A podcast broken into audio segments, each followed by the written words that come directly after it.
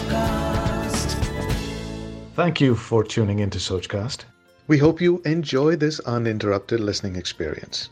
But before that, please do listen to these messages that come from those that support your favorite show. कभी सोचा है आपने कि कहानियों से हमारा इतना लगाव क्यों होता है जो मुझे समझ में आता है वो ये कि हमारी खुद की लाइफ भी एक स्टोरी है एक पॉइंट पर शुरू होती है और एक पॉइंट पर द एंड भी होता है हम अपना किरदार बड़ी शिद्दत से निभाते हैं और हमारी ज़िंदगी की कहानी में बहुत सारे किरदार शामिल होते हैं। इसीलिए जब हम कोई भी कहानी सुनते हैं तो हम उसमें अपना कनेक्ट ढूँढने की कोशिश करते हैं। अपने जैसे लोग हमें अच्छे लगते हैं ना? और अपने से कुछ अलग भी अगर वो इंस्पायर करते हो, कुछ बेहतर देते हो तो। तो कुछ बेहतर मिले इसी इंटेंशन से अपनी ज़िंदगी के सफ़र में मैंने एक और सफ़र शुरू किया, जिसका नाम है कहानियों का सफ़र। कुछ ऐसी ही कहानियाँ, जिसमें हमसे मिलते जुलते किरदार हमें मिलेंगे। सोचकास्ट पर मेरे यानी अमित के साथ सुनिए कहानियों का सफ़र। वेलकम बैक टू छोटी कहानी बड़ी सीख। शिक्षा तो हमें स्कूल और कॉलेजेस में मिल ही रही है, लेकिन विद्या मिसिंग हो गई है ना? विद्या यानी कि क्या अच्छा है, क्या बुरा, क्या सही है, क्या गलत? क्या अपनाना है और क्या छोड़ना है, ये समझ, ये विष्टम यही विवेक। विवेक को जागृत करती हैं ये छोटी सी कहानियाँ। आइए, शुरू करते हैं ये पॉडकास्ट मेरे यानी अमित के साथ।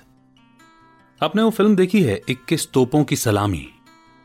शायद देखी भी होगी या हो सकता है ना भी देखी हो। मगर आज मैं जो कहानी आपको सुनाने जा रहा हूँ, ये कहानी उस फ़िल्म की कहानी से ही मिलती जुलती है और इस कहानी को सुनने के बाद शायद आप एक बार वो फ़िल्म भी ज़रूर देखें। और मैं सजेस्ट करूँगा कि एक बार देख लीजिएगा। आइए, शुरू करते हैं आज की कहानी। मृत्यु के समय में टॉम स्मिथ ने अपने बच्चों को बुलाया और अपने पद चिन्हों पर चलने की सलाह दी।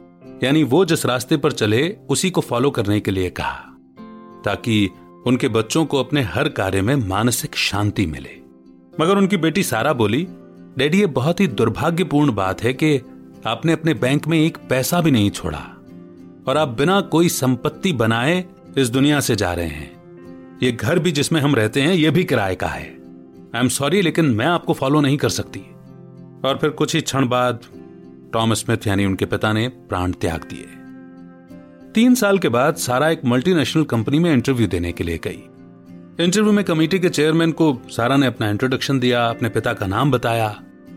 तो चेयरमैन बाकी सदस्यों की ओर देख करके बोले यह आदमी वही स्मिथ था, जिसने प्रशासकों के संस्थान में मेरे सदस्यता फॉर्म पर अपने साइन किए थे, और उनकी सिफारिश से ही मैं ये जगह पा सका था।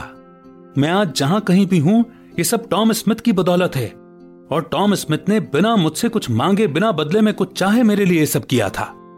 और इतना कहकर फिर वो सारा की ओर मुड़े और बोले कि, बेटा, मुझे तुमसे कोई सवाल नहीं पूछना। तुम इस पोजीशन के लिए सिलेक्टेड हो। कल से आ जाओ काम पर। तुम्हें तुम्हारा अपॉइंटमेंट लेटर तैयार मिलेगा। सारा स्मिथ उसी कंपनी में कॉरपोरेट मामलों की मैनेजर बन गई। उसे ड्राइवर सहित दो कारें मिली ऑफ़िस से जुड़ा हुआ डुप्लेक्स मकान और एक लाख पाउंड पर मंथ की सैलरी और साथ में कई अमेनिटीज और पर्क्स भी मिले। उस कंपनी में दो साल काम करने के बाद कंपनी का जनरल मैनेजर एक दिन अमेरिका से आया। और उसकी इच्छा वॉलेंटियर रिटायरमेंट लेने की थी। और वो अपनी जगह पर किसी ऐसे व्यक्ति को अपॉइंट करना चाहता था जो कि ईमानदार हो, सत्यनिष्ठ हो। कंपनी के एडवाइजर्स ने उस पोजीशन के लिए सारा का नाम नॉमिनेट किया।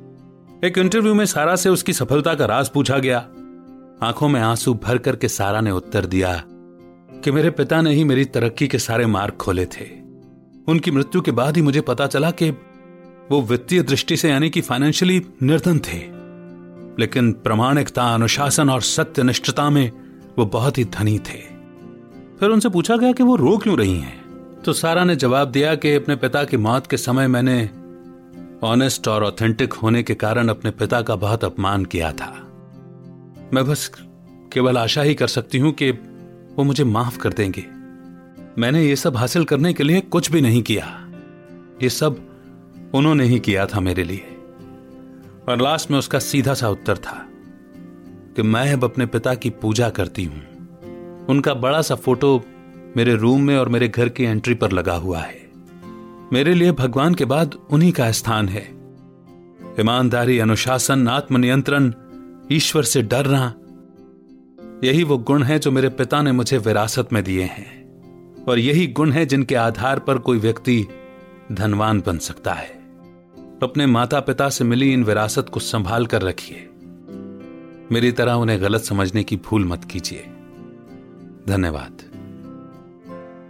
तो इसी मोड़ पर यह छोटी सी कहानी यहीं पर समाप्त होती है और हमारे जीवन में एक बड़ी सीख देकर के जाती है।